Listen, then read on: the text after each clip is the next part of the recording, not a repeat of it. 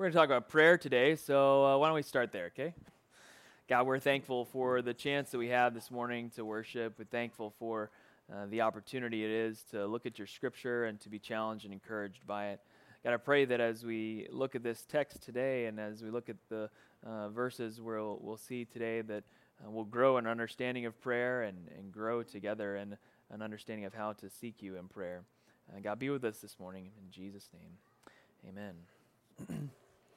well, most of you don't know, uh, we are in a series uh, uh, called Going Together, where we're exploring as a church what it means to be Restoration Church. And so, over the past uh, uh, seven weeks or six weeks or so, whatever it's been, we've been talking about what we mean when we say going together. And there's a handful of things that we mean to give you guys some background so that you know where we're coming from uh, going, right? We, we serve a God who is going. He, he didn't just stay in heaven, He came to us in Jesus and, and sought after us to draw us back to Himself. And, and from a going God, we have become a going people, a people who is just as He sacrificed in many uh, in, uh, extravagant ways, we also sacrifice in, in amazing ways too to go to the places where God has called us. We're a going people that serves a going God. In the midst of our going, we're doing a number of things together. We're, we're learning the scriptures together. We're doing life together. That is, we're seeing each other's needs and we're taking care of one another. We're celebrating together through worship, through uh, baptism when someone comes to know Jesus, through, uh, through celebrating the Lord's Supper and remembering what Jesus did for us on the cross we're also, as we're looking at today, praying together. A core piece of who we are as a church is that we value prayer highly.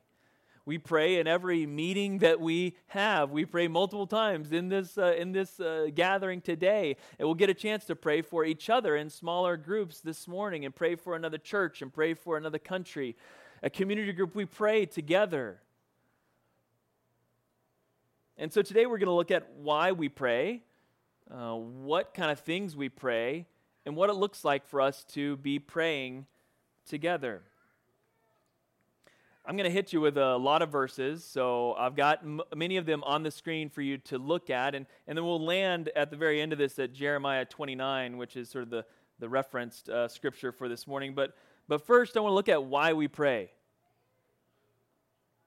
The first reason that we pray is that Jesus, Jesus assumed that we would. He, he assumed we would.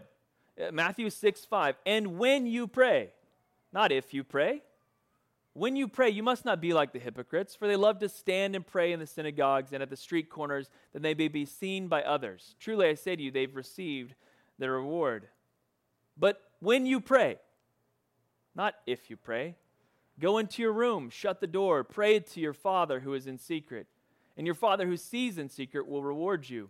And when you pray, do not heap up empty phrases as the Gentiles do, for they think that they will be heard for their many words.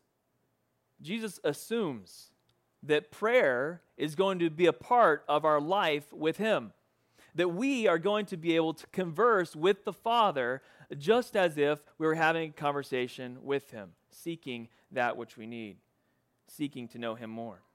It's assumed, it's commanded. Paul, when he's writing in the Philippians from jail, he says this. Always want to emphasize that he was in jail when he says this. Rejoice in the Lord always, even from jail. Again, I'll say, rejoice. Let your reasonableness be known to everyone. The Lord is at hand. Do not be anxious about anything, even if you're in jail. Just the context there, right? Do not be anxious about anything. He's not telling you when you're anxious.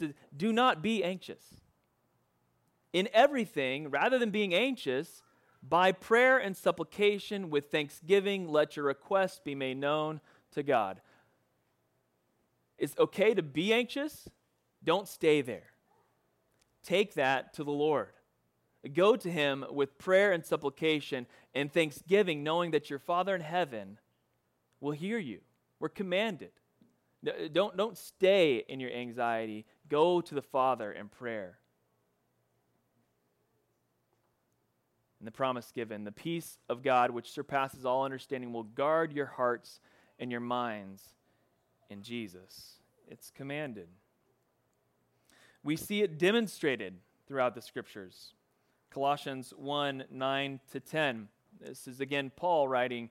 And so, from the day we heard, we have not ceased to pray for you, asking that you may be filled with the knowledge of his will and all spiritual wisdom and understanding, so as to walk in a manner worthy of the Lord, fully pleasing to him, bearing fruit in every good work and increasing in the knowledge of God.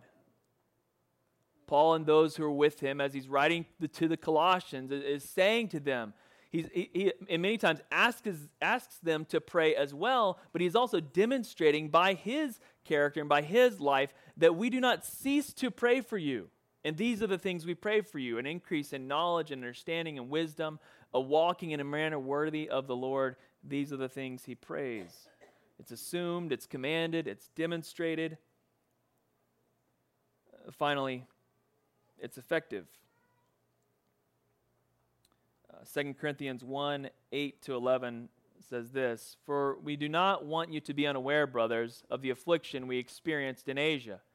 For we were so bitter, uh, so utterly burdened beyond our strength that we despaired of life itself. Indeed, we felt that if we had received the sentence of death, but that was to make us rely not on ourselves, but on God who raises the dead. He delivered us from such a peril, and He will deliver us. On Him we have set our hope that He will deliver us again. You also must help us by coming and freeing us from prison.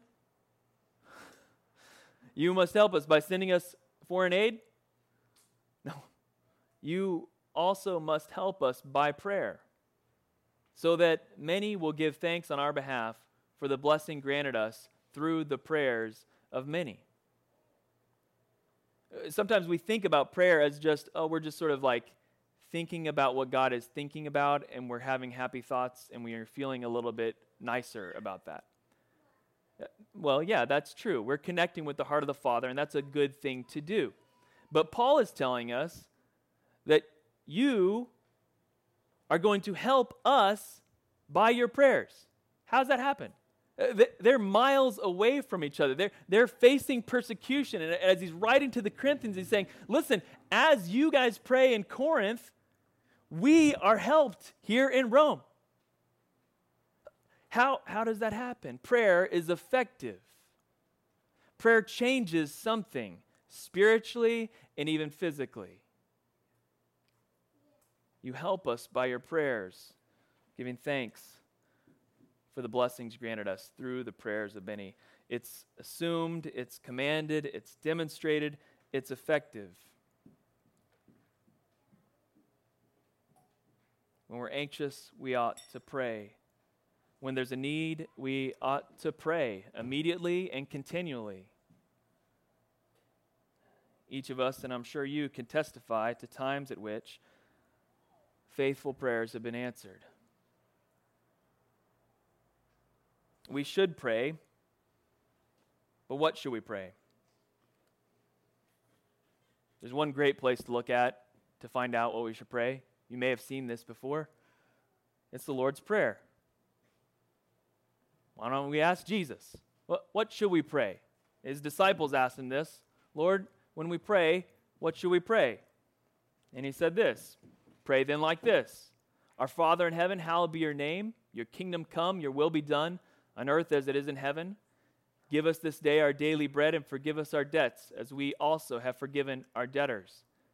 And lead us not into temptation, but deliver us from evil.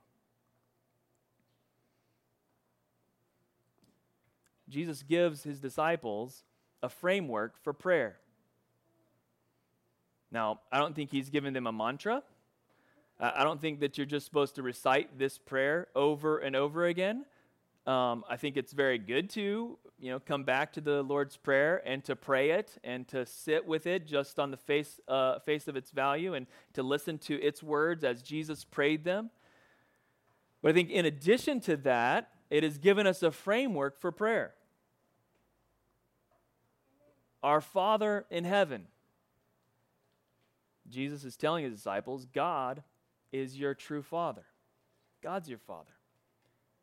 He's where your origin comes from. He's where your identity comes from. He's your dad. Hallowed be your name.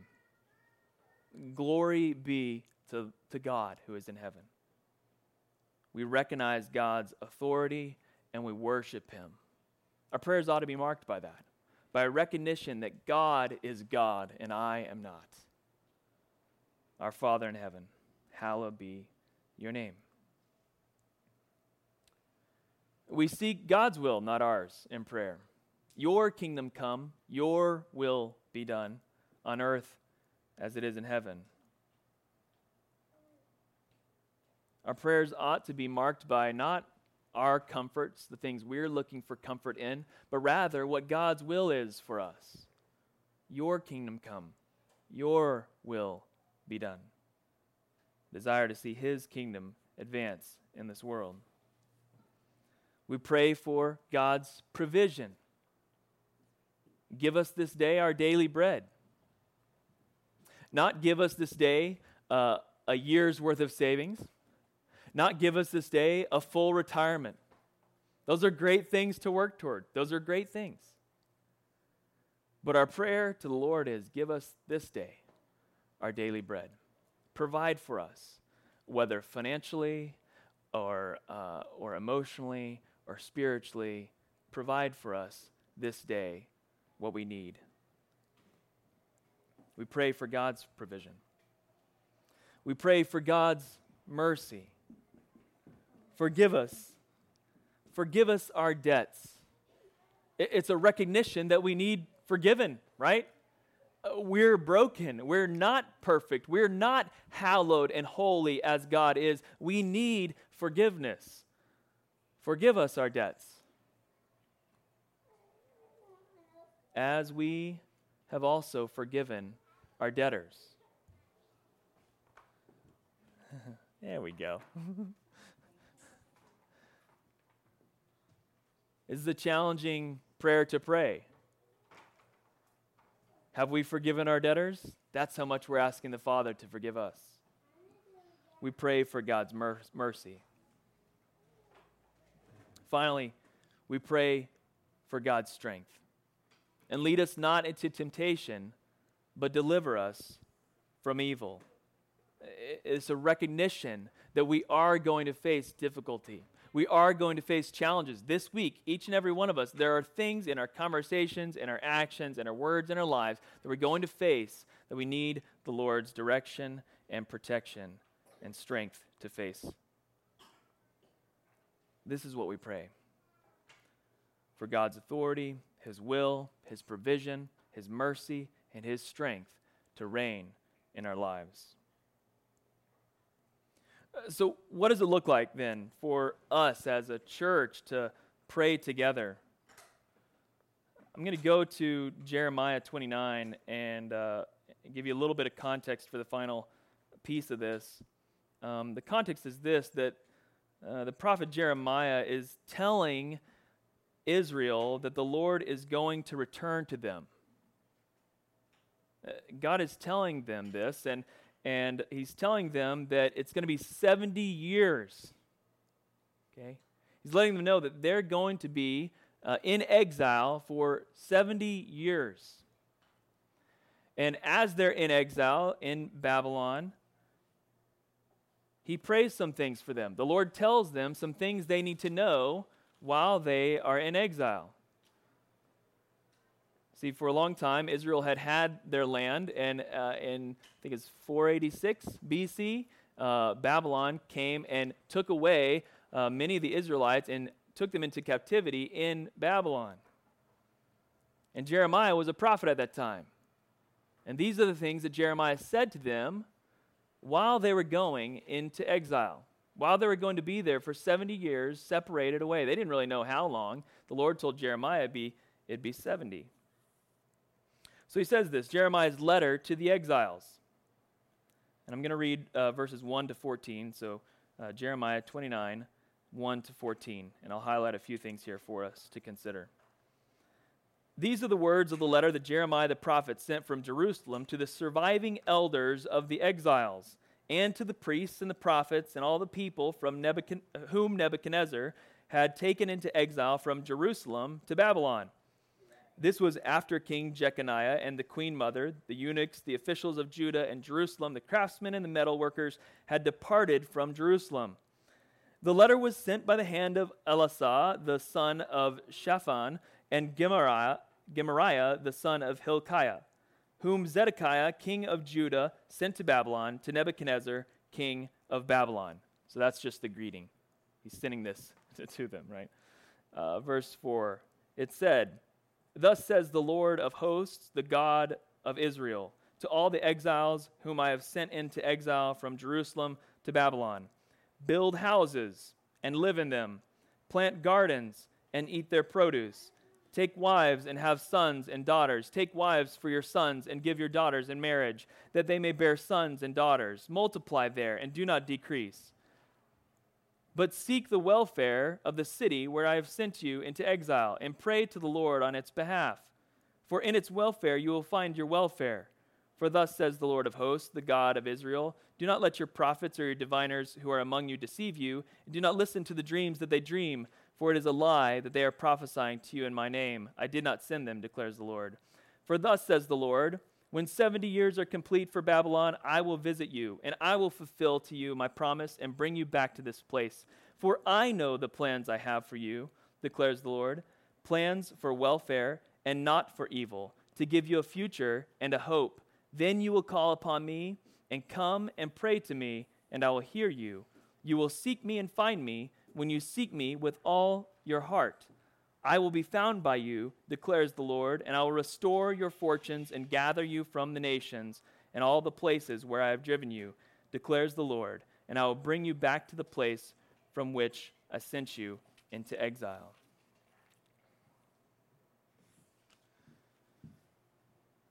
Again, the context is that the people of Israel have been taken into exile, and these are the words that are said to them. Uh, you, you might have picked up on this, but these are not the words you might have expected to receive while you're in exile. Look at Jeremiah 29 7 again. While you're in exile, while you've been taken into captivity by your enemies, this is what you ought to do seek the welfare of the city that you are in exile to where I have sent you into exile, and pray to the Lord on its behalf, for in its welfare you will find your welfare. Is the Lord instructing these exiles to look forward to coming back to your own land? No. He's saying, pray for these that are here in Babylon. Pray for their welfare. Bless them.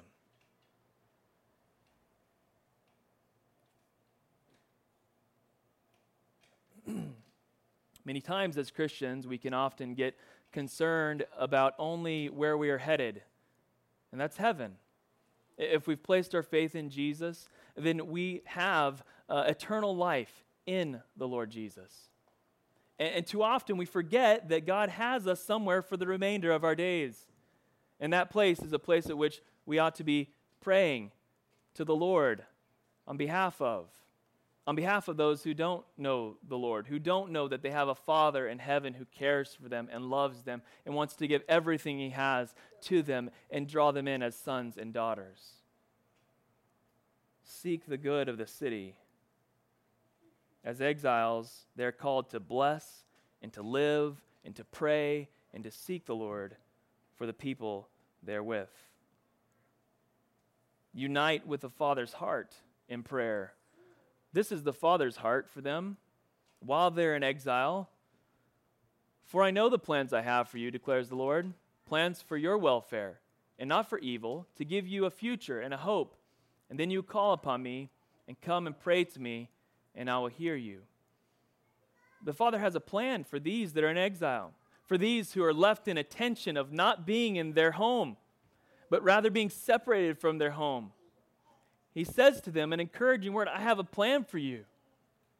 It is for your good. And what it's going to do is, is going to bring you to me. It's going to help you depend not on your own strength, but on my strength. That you will come and pray to me, and I will hear you. The Father's heart is to share himself with you.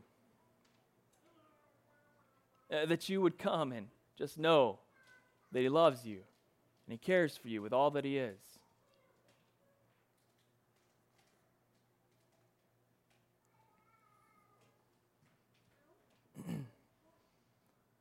when we pray, we seek Him and we will find Him when we seek Him with all of our heart. We don't seek Him for the increase of knowledge.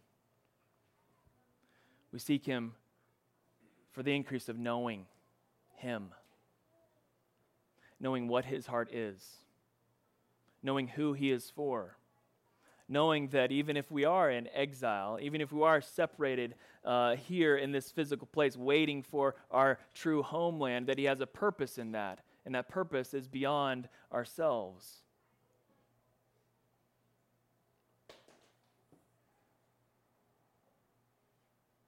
That purpose is that we would bless and live and pray and seek those who are lost. As the church, that, that purpose is that we would bear our burdens as we face this together.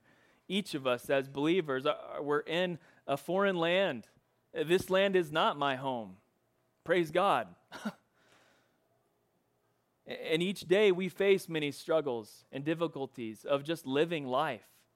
And church is a place where we bear those burdens together. And when we can't solve them ourselves in our own resources, we bear them to the cross and ask the Lord, Lord, how are you going to provide in this moment?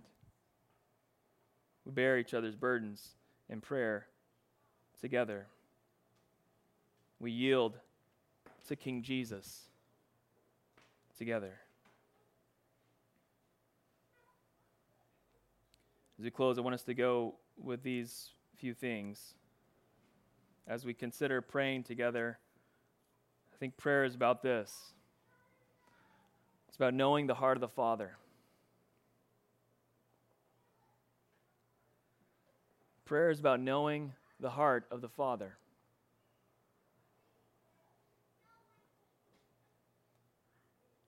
Knowing his authority, knowing the extent of his love knowing his desire to provide, knowing his strength to come through, knowing his compassion on those around us. As we pray, we learn the heart of the Father.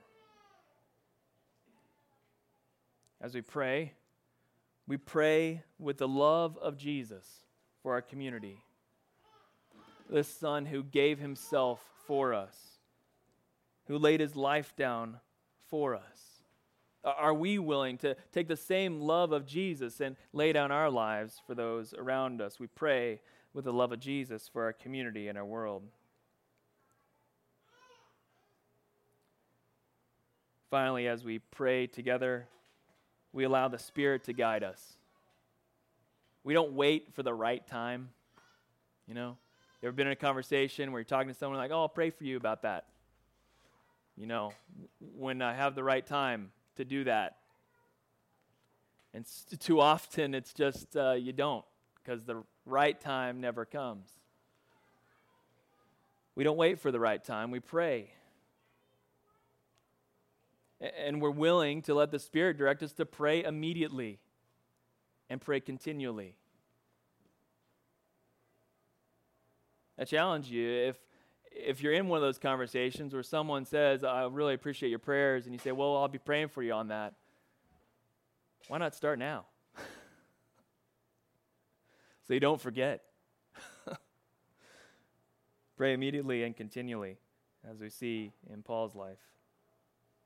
Learn the heart of the Father. Pray like Jesus, and let the Spirit guide you in your life of prayer. And that's how we pray together. Let's pray. God, we're so thankful for the opportunity it is to come and to uh, read your word and to be encouraged by your scriptures. God, we just we pray that you would help us to know that we can talk to you anytime we want.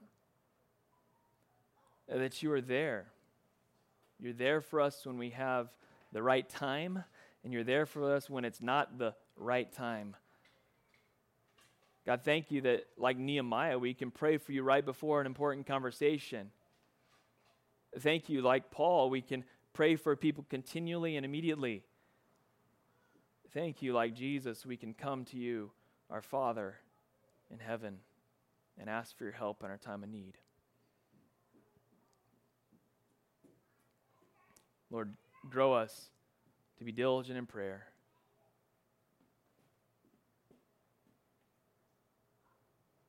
In Jesus' name we pray. Amen.